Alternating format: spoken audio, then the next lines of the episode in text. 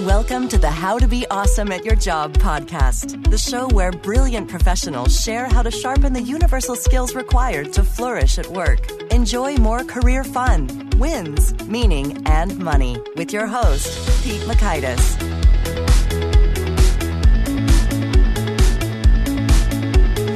Hello, and thanks so much for joining us here for episode 166 with Bernadette Jiwa. We are talking hunches and how they can help you uncover your next big idea. So you're going to learn one, how to begin trusting your gut. Two, the three qualities that cultivate good ideas. And three, the skill of selling those ideas through storytelling. So if you'd like to check out the show notes or the transcript or the links to items referenced here, you'll find that over at awesomeatyourjob.com slash ep166. And I encourage you, if you drop on by awesomeatyourjob.com to check out some of our cool stuff. One thing I'll highlight is the Gold Nugget email list. So if you hear the episode and you're thinking, hmm, that's some good stuff. I should be taking notes, but you can't because you're running or you're driving. Well, we take the notes for you and send it right to your inbox each morning. The wisdom of each guest summarized in an email you can read in under two minutes. So you can just sort of add your own notes for there. So you can sign up for that on the website or right from your smartphone by texting NUG to 444-999. That's text the letters NUG to the number 444-999 and you can sign up that way. Now, here's Bernadette's story. Bernadette Jiwa hails from Ireland, presently lives in Australia, and is a global authority on the role of story in business, innovation, and marketing. She's also an advisor to business leaders and entrepreneurs, a regular keynote speaker, and the author of five number one Amazon bestsellers. Her website, thestoryoftelling.com, regularly tops blog awards in Australia. Her latest book, Hunch, released just last week. Here's Bernadette. Bernadette, thanks so much for joining us here on the How to Be Awesome at Your Job podcast. Oh, it's a thrill to be here, Pete. Thanks for inviting me. Well, we are going to be doing some talks about hunches. And so I'd like to kick it off by asking you, what have been some of your best hunches that have worked out in your work life or your personal life? Apart from choosing who to marry. Oh, that's a big um, one. That's a big one. Uh, we've been together a lot of years. It's 30 years, actually. Congratulations. Moving to Australia, that was a huge one for us as a family. I had never been to Australia before we moved here almost 12 years ago. And yeah, just had to trust our gut and go, as I say to people. And it's just been a phenomenal experience. And we love calling this place home. Well, so I'm curious with the Australia move, where were you coming from and what were the factors? Apparently was a hunch and not sort of data driven analytics. Yeah. That got you to say, yeah, let's do it. Uh, I grew up in Dublin and we lived in the UK for a lot of years where, you know, we were living, working and bringing up our family. And honestly, it was, you know, really a, a lifestyle choice. We just felt that it would be a good move for our family and work life balance. And it has been. So in Australia, they're a little more laid back, or what's the difference? I think there's something about Australia that is a real get up and go culture, that there's this belief that anyone can do it.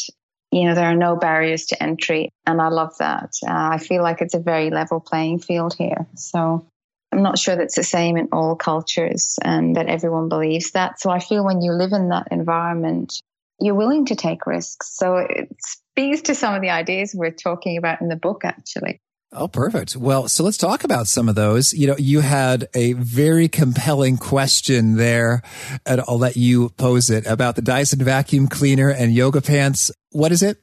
Well, it's what do the Dyson vacuum cleaner, Starbucks, Instagram, Facebook, the GoPro camera, Lululemon yoga pants have in common?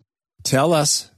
They all came about not as a result of data driven analytics, as you pointed out, but because someone who saw a problem that was begging for a solution trusted their gut and went for it and persisted. Okay. And so then tell us when you talk about a hunch, you know, do you have some layers to what makes a hunch a hunch or is that just the sensation in your gut? That's a hunch. Well, as I define it, you know, you could say, well, I've got a hunch that, you know, it's going to land on black this time when we spin the wheel. and that's not what I'm talking about, really. It's not crystal ball gazing that we're talking about here.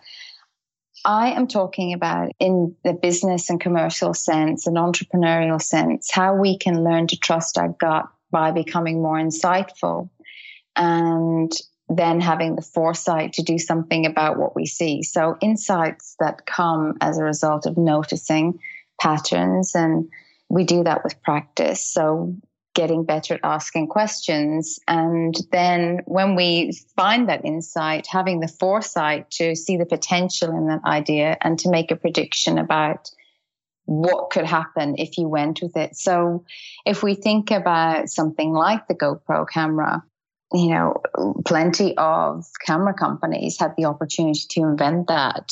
They had all the technology and the resources, but Nick Woodman, a surfer who understood people wanted an action camera, started off with a small bet by creating a camera strap to try and strap cameras to surfboards so people who loved surfing could get shots of them surfing and it went from there. Um, so his insights came from being intimately aware of the people he wanted to serve and understanding their worldview and what it was they wanted to do. He had a lot of practice at noticing them. He was a surfer himself. And then he had the foresight to say, you know what, this could be a thing. I'm going to. He made a prediction that it would work and he took a punt and invested a small amount of money and just went with it. All right. So I'm curious then, how can we have more of those in our lives? Oh, wow. It's interesting that people talk about where good ideas come from. And I've started asking people to reframe that and think about who good ideas come from or who good breakthrough ideas come from. And it's about the posture you adopt, your way of walking through the world, uh, if you think about the people we admire and want to emulate, we perhaps think that, you know, their special skill is, well, you know, Elon Musk has a phenomenal IQ or, you know, a savant in Silicon Valley. Actually, there are lots of stories in this book about people from carrot farmers to physicians who just adopted this posture of noticing things in their world and noticing what was wrong and thinking about how they could fix it what's happening that shouldn't be happening and you know connecting the dots from there so partly it's creating this thinking time and getting rid of our distractions being open to discovery really okay well so there's already several you know real pieces there mm. one is noticing something two is mm. thinking about that something and the opportunity there and three is kind of preserving, protecting that ability to think by purging yeah. some distractions. So, do you have some you know, best practices or examples or tips and tricks inside each of these? Well, in the book, I talk about the three qualities that you need to develop in yourself. You know, when I was doing my research, you know, I was compelled to find out what these people had in common. So they shared these three qualities and we've got all got access to this. So curiosity, this ability to notice problems that are begging for solution in the first place. And you can't fix the problem unless you can spot it. So, you know, becoming more curious and asking more questions. And empathy is a big one. I don't think we pay enough attention to, which is understanding why the idea will matter and become meaningful to people. It's, you know, we all sort of fall in love with our own ideas and when you see a product that seemed like a good idea at the time, but didn't actually catch on, let's say something like a Segway, that's the disconnect there is probably a little bit of lack of empathy and understanding what a real person in the real world was, how they were going to feel, where they were going to use it, and you know how that was going to apply, and what you needed to do to support that. On the flip side of that, you think about Elon Musk and you know, Tesla and electric cars, it's not just enough to design the great car. You have to you know, have the charging stations. You have to think about how people are going to use it to enable the idea to fly. And so then the third part, the third attribute quality you need to develop in yourself is imagination. And that's connecting the dots between this idea and what it will change in the world and then sort of making a leap really without knowing for sure that it's true or it's going to work. Okay. Well, so then within these abilities or skills there, how do we kind of cultivate or grow or get more of each of them? Well, one of the things is to look up and get our heads out of our phones and stop walking everywhere with our earbuds in. It's so tempting, right? We want to optimize every minute of our day. So when I'm, you know, heading to the gym in the morning, it's tempting to stick my earbuds in and listen to your podcast because I want to, you know, get some insights from people who have been and done or gone there before me. And then I'm not allowing myself this thinking time. So that thinking time is really important.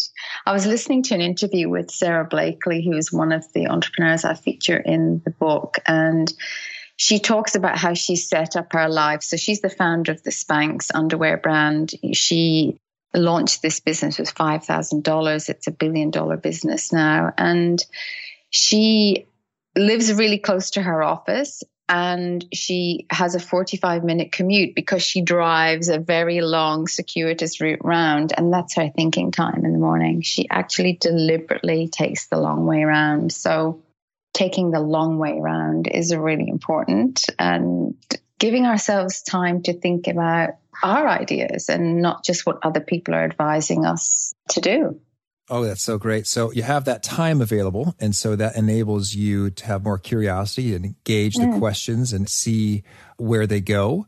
And then how about some of the empathy piece? Yeah, well, it's understanding why the idea will matter and become meaningful to people. So think about the people who come to a cafe, for example, why are they there? I've worked with a client recently and his stories in the book and what he did in terms of research and being empathetic about his customers, potential customers, was phenomenal. He went and visited so many venues. He sat in cafes and just overheard conversations, watched what people were doing, and tried to understand why they were in the cafe in the first place. Normally, why we're paying four or five dollars for a coffee is not because we can prove that that coffee tastes any better or has any better effect. There's something else happening there. And that understanding of people in context, in their context, not just your outside view of them, is how you can get better at that. It's again being observant, taking a step back, trying to understand. All right. And so then I'm wondering, it sounds like these are pretty simple things in terms of just making the time and, mm. you know, walking and allowing some wandering and some observation. Are there any particular, I get exercises or challenges that you'd encourage folks to take on in terms of building up these capacities all the more? Yeah, it's a lot about asking questions. And that's something I've noticed that is coming up time and time again. There are more and more books recently about the importance of asking questions. And I don't think we do that enough. You know, um, when was the last time we sat down and said to ourselves, well, what's happening there that shouldn't be?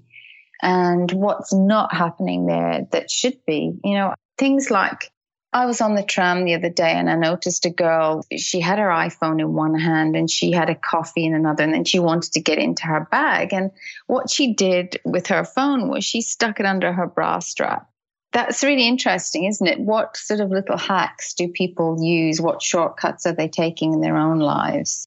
Things like, you know, what IDEO, the design firm, have a great one, which is, you know, talk to people about what's in their pockets or what's in their bags and listen to them. Why is it important to them? Why are they always carrying that thing? Or why is their bag a mess? How do they organize their lives? Things like that, you know, this whole curiosity piece and then trying to understand, make sense of the world, really. I think we're very at the moment obsessed with what's already known instead of wondering about what we don't know. Oh, intriguing. And I guess I'm wondering right now as we're talking, it seems like a number of these components are sort of you know, physical products. I'd like to get your take in the world of maybe services or solutions, you know, in the workplace mm-hmm. or for a team. Does that yeah. change the game at all? Or are there different questions that can really spark some great things there? Again, it's about paying attention. you know, a couple of the stories I talk about in the book are service related, you know, physicians who came upon scientific discoveries, but also who improved services to their patients because they were paying attention to what was happening in their practice or actually what wasn't happening that should have been happening. Patients phoning up for appointments and not being able to get appointments and asking the question, why is that broken? If something is happening over and over again that we don't like to see, happening or that people are unhappy about why are we not finding a solution to that you know could be a small fix and something often doesn't need to be a big fix so the same applies in services it's usually something that's broken that needs to be tweaked and we can do it all right and I guess I'm wondering then on sort of like the service or human experience dimension, I think that asking questions really becomes so critical because I think we often are not even aware that something is broken mm-hmm. in the first place. Absolutely. You know, one that example that I was speaking about was physicians working in a practice flat out thinking, right, we've got so we, we're maxed out with our appointments, we can't take any more. And coming up with a solution which was you know what? When patients phone on the day for an emergency appointment, let's not get the receptionist to try and defer them to another day. Let's give them a call back. Let's trigger something in our practice where the physician sits down at, you know, coffee time and gives them a call back to make sure that they feel seen and heard and that they don't need to see a doctor in an emergency situation and we're not taking risks with our patients. That's one thing. I also have a fabulous client who's a dentist in Alaska in the service profession, obviously, and he has restructured his practice so that he can do most treatments on the same day. And that's his whole business model. Oh, that's so to, good. Yeah. I've been to the dentist multiple times. How do they do it? it's his way of working. It's his way of listening to the patient, understanding what it is they want, how he structured the business. I can send you the link. oh, sure. It's just he's changed his business model, you know, so that he's coming from a place of doing what's good for the patient and not just what's easy for the practice to do. Sometimes it's hard, you know. He was telling me a story of a patient who came in at midday on a Friday and decided she wanted extra work done and he had to look to his assistant and say you know who wants to work overtime is anyone willing so sometimes it's about being flexible, but he had to notice to set that up what he felt was broken in some aspects of the profession or some things that he wanted to change before he could create that model, you know, and so we have to again have the foresight to think to make some kind of prediction about the ideal world people would love to live in. And you know how excited were you when you heard about not having to return visits to the dentist well, it's definitely a differentiator, like in mm-hmm. terms of, you know, go once and then make another appointment and say, okay, I was sort of hoping yeah. to be one and done.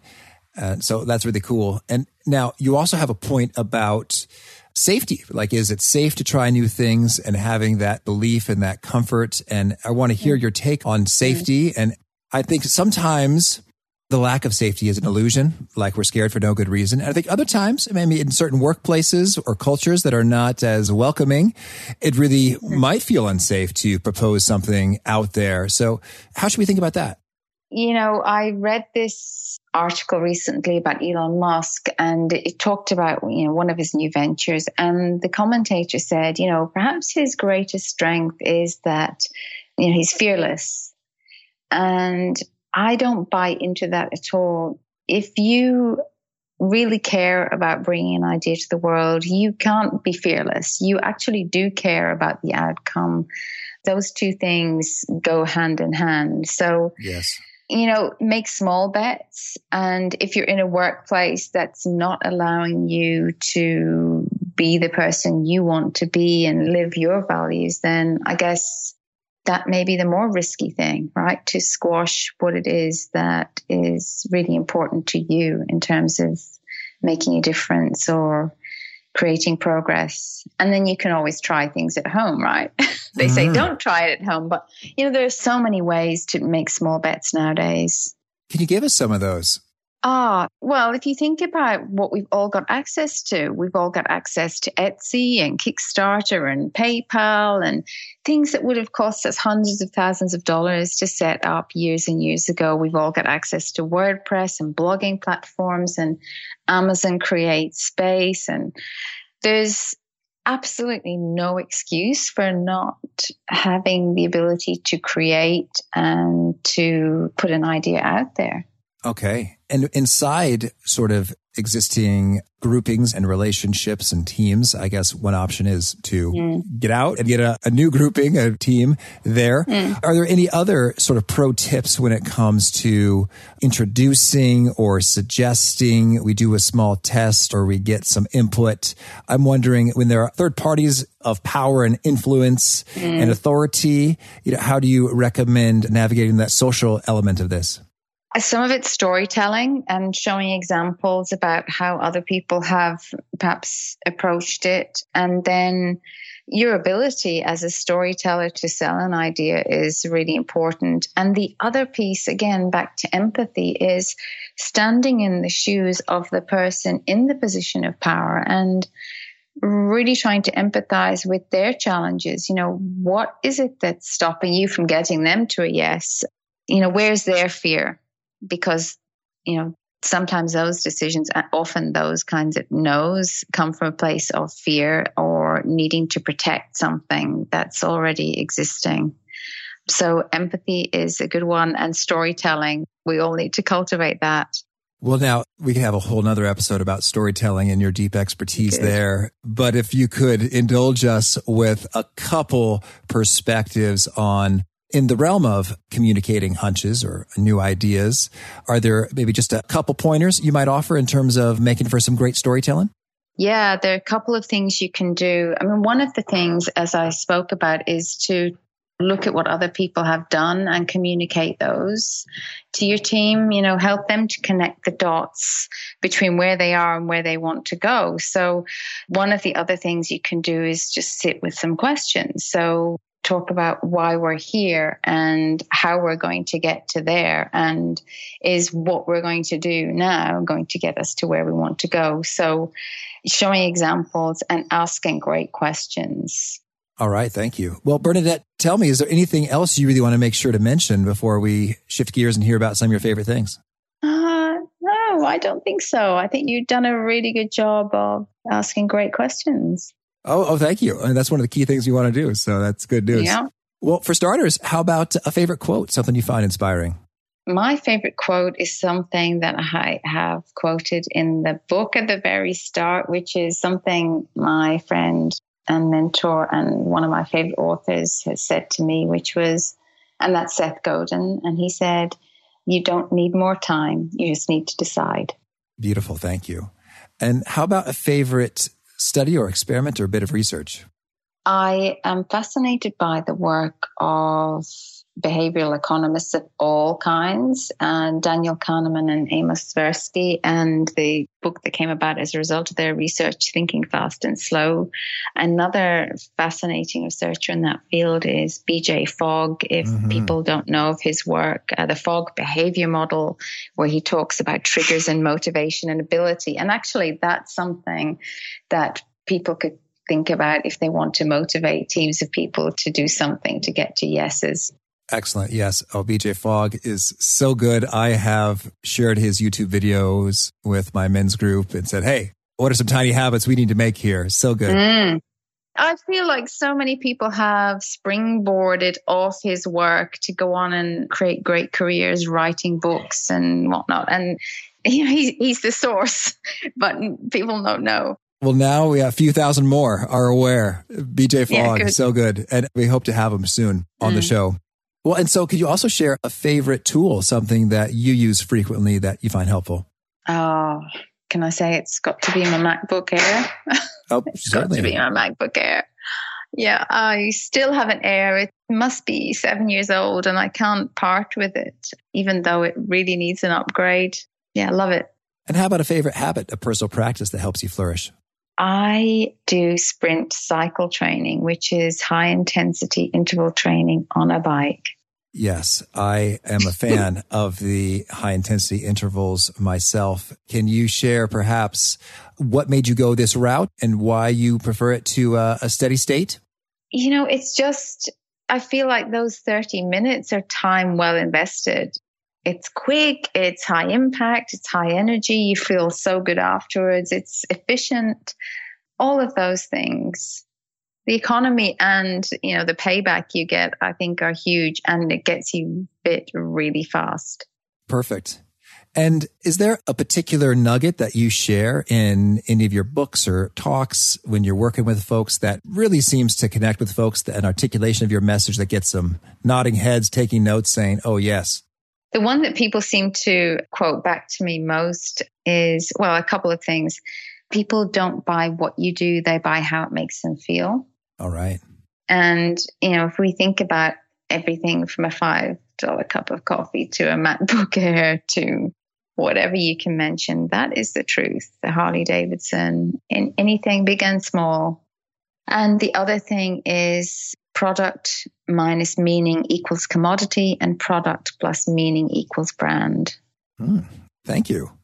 And if folks want to learn more, or get in touch with you, where would you point them?